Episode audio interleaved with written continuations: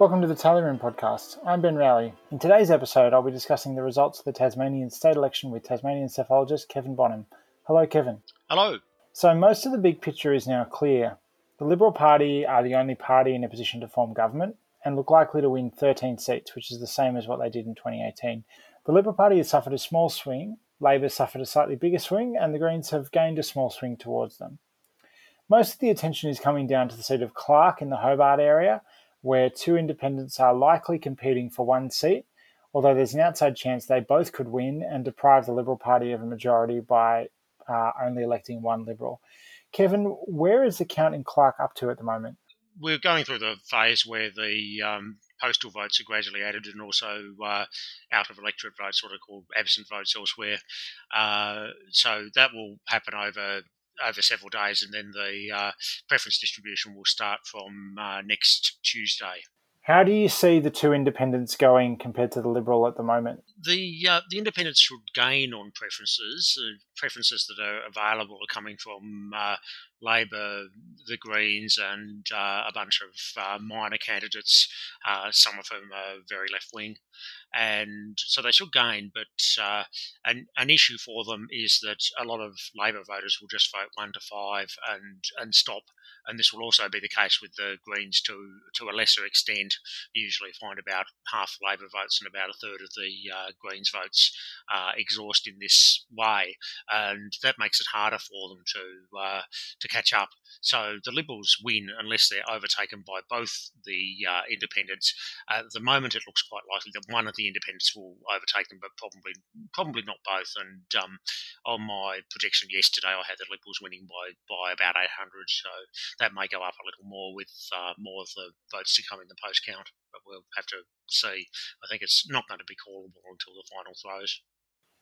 And part of the reason that those Labor and Greens preferences are so important is that both those parties will elect one candidate but have a surplus on top of that, right? Labor has a, about a third of a quota surplus and the Greens have about a sixth of a quota. That's a decent chunk of vote, almost half a quota between Labor and the Greens that's available for those independents to catch up on the Liberal Party. But if those votes exhaust, if those people have just voted for the candidates in their own party, then that, that helps the Liberal Party, who are currently leading, but probably won't do as well on preferences. Yes, and another another question is also the uh, the exhaust, I mean, the leakage within the uh, Liberal ticket when, whenever uh, our Liberal candidate is, is, is, excluded and their preferences distributed, some voters won't stay within the ticket. And so, although the uh, the Liberals seem to be way ahead at the moment, or they're on 1.91 quotas, but uh, they're, they're, going to lose a bit of that along along the way. And uh, we have a, an interesting contest between uh, Simon Behrakis, who's a protege of Eric Abetz, and Madeline Ogilvie, who's the uh, the the former Labor, former Independent uh, member for the seat, uh, are fighting for uh, the probable Liberal seat, and it's very close between the two of them, and it's it's impossible to say which one is actually going to be the uh, final contender. Uh, depending on which one is the final contender, the preference flows might be somewhat different. So let's zoom out to the whole state. The Liberal Party, on the current figures, as I say this, is down 1.2% on 49%. So that's a that's a very large number. That would probably win you a landslide under the voting system used in other states, but in Tasmania it only gives you a possible line ball majority. Uh, Labor's vote is down 4.4%, which is partly about a big crash in their vote in Clark, but they also did lose ground in other seats. And the Greens are up 1.7% to 12%, but that's still a pretty low result for the Greens in terms of their history in Tasmania.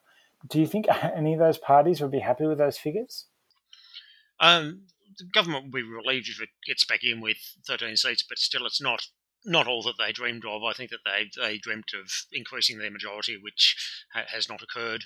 Uh, the Labor result is uh, generally bad. They they've got small swings against them in most uh, of the of the electorates, and a massive swing against them in Clark. And the Clark they have a really serious problem in Clark. The uh, the, the Clark result is uh, the worst result in an electorate in the party's history, and this is in a uh, an electorate that Duncan Kerr held for them at, for, uh, at federal level for 23 years.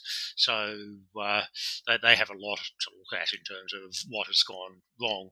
For the Greens, um, the, the vote is pretty good in the I think pretty good in, in Clark and Franklin, especially Clark given the given the competition from the independents. I think they've they've done well, but outside of the South, they're not really doing very well. Uh, they're not really rebuilding their vote that much. They picked up a bit in Lyons, but really they're just struggling to find good high profile candidates who have a sort of cross party appeal to people who aren't naturally attracted to the party. And I, I, I think also that, that they are you know, people listened to Cassy O'Connor's speech on the night. It, it, went for a very long time, and it was um, pretty strident at the and uh, at the end. And uh, and I, I, think it's like they need to work on how to uh, appeal to voters outside of the, their, their sort of core in the south. I'm noticing a bit of a difference in the results between the southern electorates and the northern electorates. And there's only five electorates, so there's not a very big sample size. And of course, Lyons is not entirely a northern electorate, it also includes suburbs around Hobart. And maybe Clark's just an exception, so that just leaves the south as just being Franklin. But um, the Liberal vote was pretty solid in the north of the state, right? And in the end, Lyons, Bass, Braddon, which are the most regional the least connected to Hobart. Uh, they make up a majority of the seats in the chamber. They, they won nine seats in those three electorates, and that, that sort of has formed the basis of any kind of majority that they'll win. And likewise, you mentioned the Greens. You know, the Greens are now very solid in Clark and Franklin, but if they're going to win any more seats, they do need to be able to win them in the north of the state.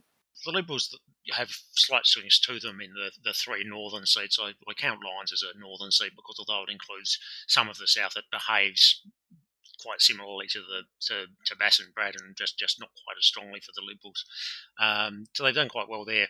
In uh, in Clark is a bit of a special case with the with the independents and so on. And uh, uh, Sue Hickey has done their uh, vote more damage than I thought that she would, particularly in the, uh, the, the the sort of the rich liberal booths around Lower Sandy Bay and so on. She's she's polled very well in those, so attracted some liberal supporters across.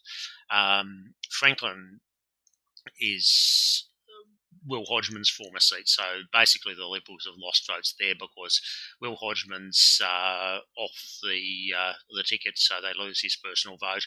They ran a fairly lacklustre ticket in Franklin, and uh, Labor had quite a strong ticket in Franklin, despite all the chaos that they had. And they had uh, uh, Dean Winter, who's been elected the Kingborough mayor. Um, Winter is sort of fairly much the centre of politics by Labor standards and uh, would have appealed to some of the Hodgman voters. I'm working on a bit of a thing where I'm just pulling together all the party totals at each seat for each election. And, um, you know, Braddon in 1998, uh, the Greens polled 8.1% in Braddon and 13% in Denison, right? And now the gap would be much bigger between Braddon and Denison, even though they, they, they did get a decent swing towards them in Braddon. Uh, so, like, the, the gap between their best and their worst areas is widening, and that that is helpful in the mainland, but it's very not helpful in Tasmania. The Greens have really fallen in a hole in Braddon in the last uh, uh, several several years since they, they actually held the seat in 2010, but the, the, the voting of the last few elections, state and federal, has been bad there. They, they are suffering to a degree from uh, competition from uh, Craig Garland, an independent fisherman who has uh, uh, outpolled them again. And just their message is just, just not appealing to voters in Braddon, basically. It's as, it's as simple as that. They polled 12% there in 2002 they uh, they have a have a long history of getting a decent share of the vote up there, but it doesn't doesn't flow through now. So the Hare Clark voting system allows competition not just between parties but also within parties. Are there any particular interesting races to pay attention to where even if the party count is clear, where there's a contest between members of the same party for a seat? So I mentioned the Behrakis versus Ogilvie contest in Clark, but the um, the other really interesting one is in Braddon, where we have uh, uh, the former member Adam Brooks, who has had a very controversial campaign. He was uh, um, police indicated that they were going to uh, uh, summons him on uh, ammunition storage charges. And then we had uh, a matter breaking in the last days of the campaign involving uh, dating profiles and alleged fake IDs and other amazing things. And so uh, he's been very controversial and it's done quite a lot of damage to his vote. But he's he's currently still the uh, second placed Liberal on primaries after Jeremy Rockliff. And so we're going to, and uh, Housing Minister Roger Jaensch is well behind um, Brooks and Felix Ellis, and uh, Housing Minister Roger Jaensch needs a, uh, a big um, share of Rockliff's surplus to pull himself out of that hole. Uh, I'm not sure whether that will happen or not. So we've got this um, very interesting three-way contest for two seats, and we've got the prospect of potentially having uh, Brooks back in the parliament, which will be uh, an immediate problem for the government if he gets back. Even if he doesn't get back, it will be a problem because then if they have any future recounts, he'll get back as well. Can we talk about the Legislative Council? This is the first time we've seen a Legislative Council election held on the same day as a lower house election. Two seats were up for election. The third seat, Mersey, was unopposed. Um, my understanding is Derwent is pretty clear. Labor's going to win that, hold that seat. Windermere looks a little bit more interesting. What's your take on Windermere? Windermere is interesting because the Liberal candidate Nick Duigan is well ahead, but he's not that close to 50%. He's on about 37 at the moment, leading um, Labor's Geoff Lyons, who's on about 26, and the independent Will Smith, who's Ivan Dean's anointed successor, who's on about 20. The first question is whether whether Smith can get into second, but to get into second, he needs to beat Lyons by 40% on preferences of independents that are splitting uh, three ways between independent, Labor, and Liberal. That to me seems like a tall order. There, there, are, there are some people around who are saying that it can be done, but I haven't seen any actual scrutineering figures that this is based on. Uh, even if he gets into second, he still needs 70% of all preferences. That's also not easy, but a lot of the preferences will be coming from Labor, so it's possible that he could get that. In the event that Smith doesn't get into second, then it's just a straight uh, throw between um, Duigan and uh, Geoff Lyons for Labor, and my understanding there is that um, is that Duigan will win because the preferences will just not split strongly enough between the parties uh, for uh, Lyons to uh, catch him. So Duigan seems to be well placed on my my read of it, but there are some, there are quite a few people who are saying that they think that, that, that he's not going to win. So it will be interesting to see how this does pan out. If Duigan wins, that will be a fourth Liberal in the upper house, I believe, along with five Labor. Yes, that will be five Labor, four Liberal, six Independent if, if Duigan gets up. And the independents held a majority in the chamber right up until last year's election. So they'll be now down to just six seats. Um, that's a big change on how things used to operate. And uh, it fits with a growing trend as well that the Labor uh, Labor Legislative Council electorates are all kind of in the south of the state. They're all kind of around the Hobart area, whereas the Liberals have done better in the north. But it also fits a trend as well that we're seeing that the urban seats are becoming more uh, partisan.